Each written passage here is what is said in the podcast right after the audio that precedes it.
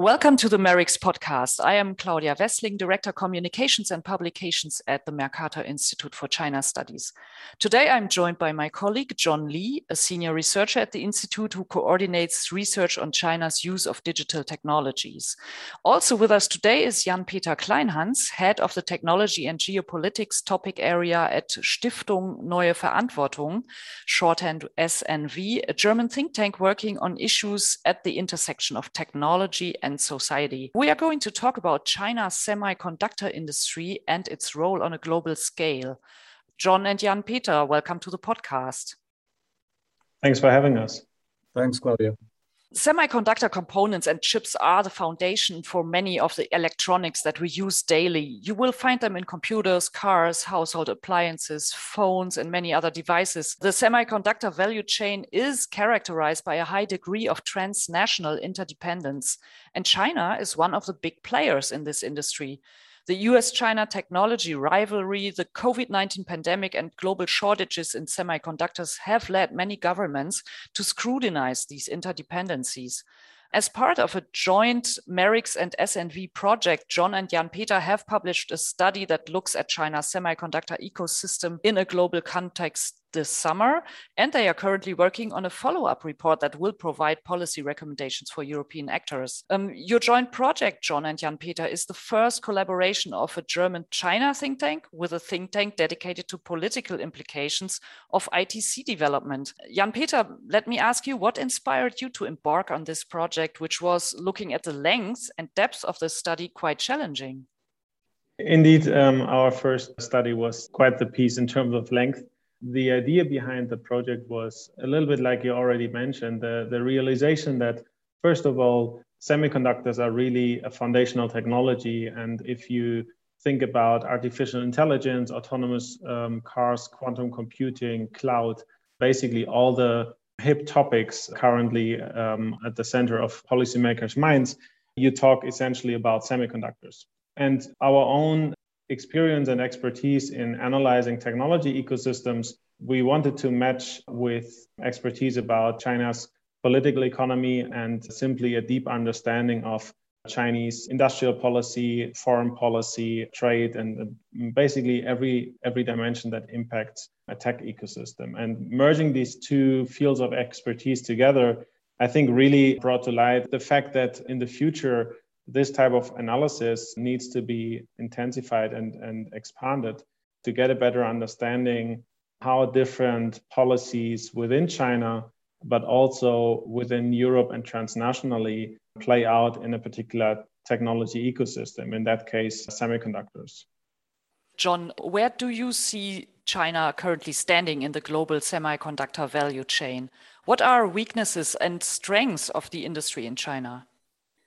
Well, it's much easier to talk about weaknesses than strengths with China's semiconductor industry so far, Claudia. But I think the important thing to remember is that this is seen by the Chinese leadership as a long-term strategic priority. And certainly um, the Chinese have been making significant efforts now for almost two decades to plug the gaps in their domestic industry. However, at this point, you would have to say that with a couple of exceptions, notably the assembly, test, and packaging section of the value chain at the very end, and to some extent in chip design, including in terms of using um, innovative open source architectures like risk five, Chinese firms are still well behind the global competition. And in many cases, the barriers to entry um, and the market lead held by the industry incumbents, Taiwanese, American, Japanese, Korean firms typically, or European in a few cases, is so large that it is difficult to see the Chinese catching up within the time frame of our report, which looked forward um, five to ten years. That said, in most areas, um, the Chinese are making progress to the point where they will close the gap over this time frame. And even if their products are not competitive on the global market, they will be good enough to plug and basically import substitute for key vulnerabilities within the context of China's domestic market. How does the Chinese government want to help the industry overcome challenges in the parts you just mentioned, the upper end of the production process? Um, are there certain measures in place, or what could you describe what the uh, what the measures were that the Chinese government would apply here?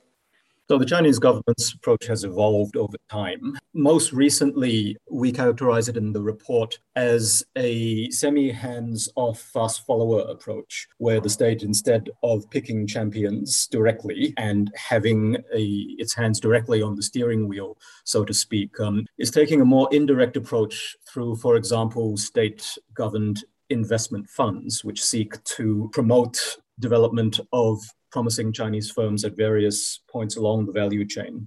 And also the guidance provided by state-led initiatives such as the so-called O two Special Project, which has um, recently concluded after a decade and a half, have sought to pair Chinese actors or group different um, institutional actors, companies, research institutions, and so on, to target development of particular gaps in Chinese industry, such as certain types of manufacturing equipment, materials used in the production process, and so on. Um, we describe it as a fast follower approach because this has been based on the recognition that it is extremely difficult for Chinese firms to simply leapfrog and close the gap with foreign industry leaders, including the Taiwanese, um, at the technological frontier. But of course, this is now coming under pressure from the export control measures that have been introduced by the United States over the past few years. Um, and going forwards, um, definitely the Biden administration has indicated that it sees technological competition with China as a priority, semiconductors in particular, and will be seeking greater cooperation from foreign partners, such as in Europe, um, via the Chinese technological progress. So whether this fast follower strategy is still viable, or whether, as there are some indications, the Chinese leadership is going to push for moonshot or leapfrog approaches to basically close the gap and overcome China's weaknesses in this industry, remains to be seen. Very ambitious project on the side of the Chinese government. Jan-Peter, if, if we look at the global scale maybe and, and China's degree of being interwoven with this global semiconductor industry, how do you see the situation? I mean, there is a lot of products coming out of China that European markets depend on. And we see it nowadays that some components are not available because of there's problems in the delivery chain. Is that a dangerous situation for us over here in Europe? I think, um, like uh, John mentioned before, it's it's important to understand that currently China heavily depends on importing foreign-made semiconductors. It's definitely not the case that when it comes to semiconductors that the, the world relies on China, so to speak. But China itself heavily depends on U S American uh, equipment and uh, and software, on, on European chemicals, on Japanese chemicals. But like John said, this might change in the future, and with it come certain risks, uh, depending on which side of the geopolitical spectrum uh, you stand. So what we see is, especially looking at the U S, that China's technological advancements are perceived as a direct threat to U S uh, national security and economic security. Regarding the economic security, I think a fair point can be made that China has heavily subsidized in the past and, and in the future its semiconductor ecosystem, that there are a variety of, of anti-competitive measures, and certain types of the semiconductor market are prone to, to subsidies. So, for example, the heavily consolidated memory chip market with new Chinese actors such as Y M T C or C X M T might develop in the future to kind of on a, on a downward trend, that through price dumping in the in the memory chip section, China might successfully enter the market and basically outcompete on the price level its competitors, not least thanks to heavy subsidies. But there we, we talk about kind of traditional economic disruptions. On the national security level, a point has been made for several different Chinese companies that there is a clear link between their research and their products with the Chinese army and uh, military applicability of semiconductor R and D or semiconductor products, which is why we also mentioned this dimension in, in, in our report, where you can make a valid argument uh, to say for certain production steps in the semiconductor ecosystem, if you want to compromise a chip, or if you are worried about the famous kill switch or backdoor within the chip as a nation state, then you might not want to rely in these production steps on Chinese manufacturers. So right now, because of China's dependence on the global semiconductor ecosystem, I think the risks are relatively limited. But like John said, projecting ten plus years ahead, China for sure will have a stronger position in the global value chain, and dependencies will certainly switch, so that in the future, for example, European players will certainly depend on Chinese designed and Chinese manufactured um, semiconductors. And this definitely changes the national security calculus, um, even for, for European member states. John, would you share that view that China's semiconductor industry in five to ten years will look completely different and be more influential than nowadays? I think completely different might be overstating it. Again, if we go to the macro settings, the Chinese leadership understands, it would seem, that China cannot have a self-contained semiconductor industry. So their planning is based around remaining part of the global value chain, and as Xi Jinping himself has put it, pooling tight this value chain to China, so that foreign firms are heavily invested in continued access to the Chinese market and partnerships with Chinese firms, both um, in commercial and R and D terms. And in this way, they hope to continue to leverage the global value chain to both meet immediate needs and to continue developing Chinese industry in the sectors where it is behind. What um, J P was referring to is, for example, if firms like Alibaba and Huawei become global industry leaders, which is certainly a possibility in developing certain types of chip designs. I mentioned risk V before, for example, an open source architecture, non-proprietary, outside the reach of U S export controls, where Alibaba already claimed to have designed the world's most powerful processor based on this architecture several years ago. In that situation, Europe, um, which currently does not have leading chip design firms, may of course become dependent for certain applications on firms, whether Chinese or American or otherwise, which are the industry leaders.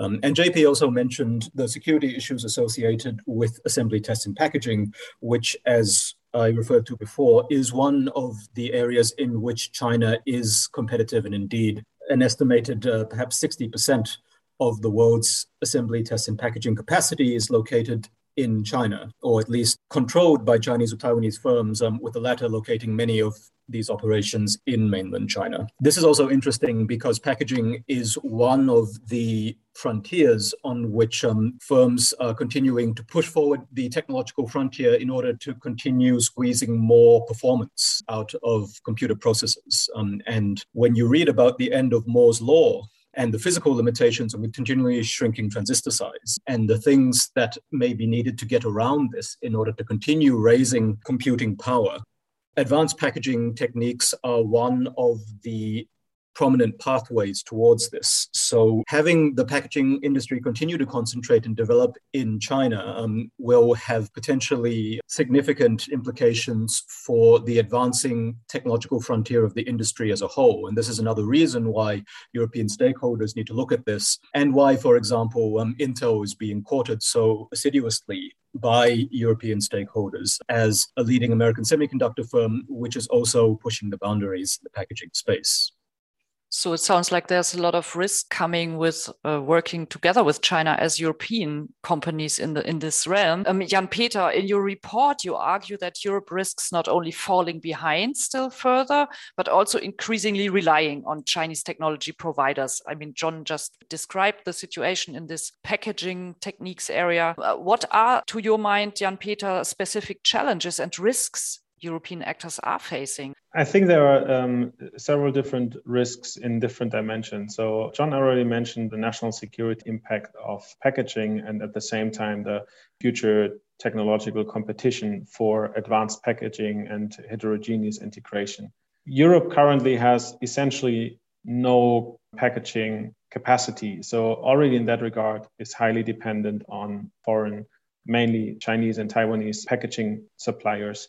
This is definitely a, a national security risk, but I think on a broader scale, China already has substantial chip design capabilities. Plus, like John mentioned, it has, in contrast to Europe, world-leading uh, hyperscalers such as Alibaba, Tencent, and, and others, plus significant consumer electronic companies such as Xiaomi, Oppo, Vivo, and, and several others. And all these companies over the past couple of years um, started to develop their own chips.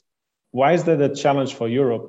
One good, good example, in my opinion, is artificial intelligence. If Europe wants to develop human-centric A I systems and a, a human-centric A I ecosystem, it's not enough anymore to rely on foreign-made hardware and just focus on the software part. But specifically for machine learning, hardware-software co-design is essential. This is why several companies, or not just several, but um, hundreds of smaller startups started to develop machine learning-specific chips.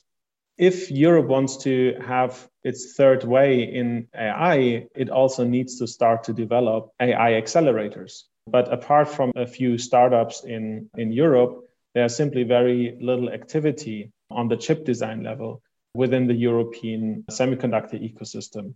So in the future, for machine learning systems, it is very likely that we will not just depend on uh, U S American companies such as the market leader NVIDIA and others, but increasingly also on Chinese companies. And with machine learning, it's pretty obvious that there are huge questions about uh, human rights and about a human-centric approach that might be perceived differently from, from Chinese companies. So I think especially the A I ecosystem is a good example where Europe risks very substantial challenges if it does not compete already on the, on the level of uh, European design chips. Jan-Peter, how would you assess the chances of Europe being able to compete in this area at all? I mean, we all know that the major producers are in, in the United States or in China. You just described it also yourself. Isn't it naive to think that Europe could actually catch up and uh, become a, a major power in this area?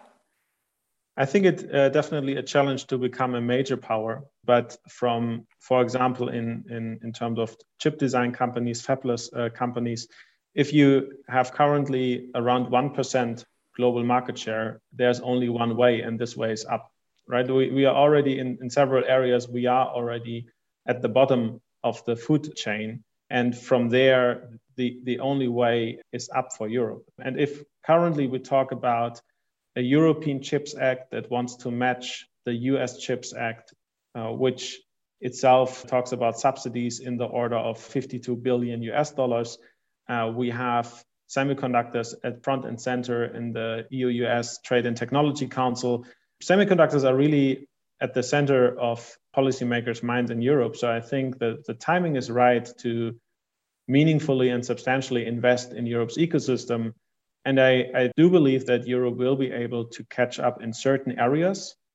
I just don't think that the current policy debate that heavily focuses on the question of advanced manufacturing in Europe is the right focus. Uh, but instead, we should talk more substantially about how to invest in Europe's chip design ecosystem, in Europe's startup ecosystem in the long term to, in the future, uh, to have European designed machine learning chips or European designed mobile chipsets uh, or European designed high performance processors. We have a little bit of that, but often there we talk about very small startups that only have minuscule market shares, uh, if at all. And in my opinion, there should be the attention, and there we have a good shot at, of course, not becoming market leaders, but having in the future at least a certain share of the market again. Would certainly be required to act swiftly, I would guess. Um, I mean, let me bring you in, John, again. What would be your take also? Well, given that for China, the semiconductor industry also plays a role in security and foreign policy, how should Europe react to these challenges, to your mind? Well, I think that J P has laid out a pretty good prescription there. Um, I think, firstly, realism about what can be accomplished um, is a starting point. So obviously, um, much press coverage has been given to the goal of bringing um, twenty percent of um, Europe's fabrication requirements within the E U over the coming decade. I think any analyst will tell you that is an extremely ambitious target. And obviously, a lot of resources and time may be wasted pursuing it, which could be more profitably spent on areas in which European firms do have the capacity ability to become globally competitive, or at least to develop a critical mass of domestic capability, which can then have flow-on benefits. As one example, if we talk, and this is another angle which European policymakers should be looking at, about partnerships with leading non-European firms. T S M C, it has been reported, is in talks with various European stakeholders to open a fabrication plant somewhere in Europe. There will be a better chance of this happening if there is an ecosystem of suppliers and firms who do other things in the value chain clustered together and to make the value proposition better for a global leader like T S M C to locate production within Europe. And this goes for endpoint market demand as well. So the reason why T S M C is expanding its fabrication capacity in mainland China is primarily primarily to serve the demand of growing Chinese market segments such as electric vehicles. And of course, um, if we talk E Vs, then Europe um, does have quite bright prospects in terms of a growing market here. So leveraging such advantages in order to attract global industry leaders um, to engage in productive partnerships um, that can pull up European firms elsewhere along the value chain should be a priority. And this is indeed the Chinese approach. There, of course, China has an advantage in terms of the range and the depth of manufacturing activity and of other industries um, which are located there. But um, their strategy is quite explicitly to use different segments of the value chain to catalyze each other, to drag up the laggards, if you like, and to use market demand to catalyze the development of the semiconductor value chain itself. So playing the game smart, and also um, in a context of partnership with the United States and other like-minded partners, is going to be required for Europe to have a good chance of improving its overall position. Perhaps it's worth noting in closing there that, as we've alluded to a few times, the political demands from the United States in particular when it comes to coordination vis-a-vis China are going to become more severe rather than less. And in the outcome from the first T T C meeting, which J P referred to recently, the first meeting of the E U U S Trade and Technology Council, one of the points made by the European side regarding semiconductors was the need for this to be a question of equal burden sharing. If we talk about the security and resilience of the supply chain vis-a-vis third parties who may be less like-minded. What's your next project? You are working on a new study. What will it bring for us? So with our first report, we tried to do the, the legwork and um, really identify the competitiveness of China's ecosystem across the production stack, from chip design to wafer fabrication to assembly test packaging in the different supplier markets, be that chemicals or materials.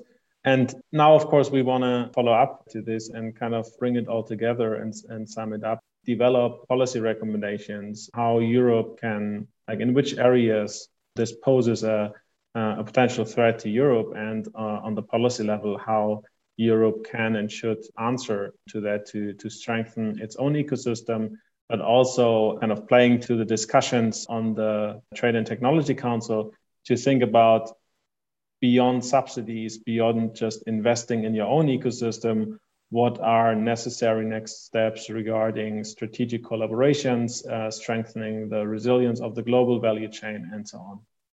To our listeners outside, the study that John and Jan-Peter did in summer is available on our websites, both of Merix and Stiftung Neue Verantwortung. You will find the links in the intro that comes with this podcast in your podcast app. And um, for now, I would just like to thank Jan-Peter and John for being here today and trying to explain to us successfully, I hope, the intricacies of the semiconductor industry and China's interwovenness with the global sector here.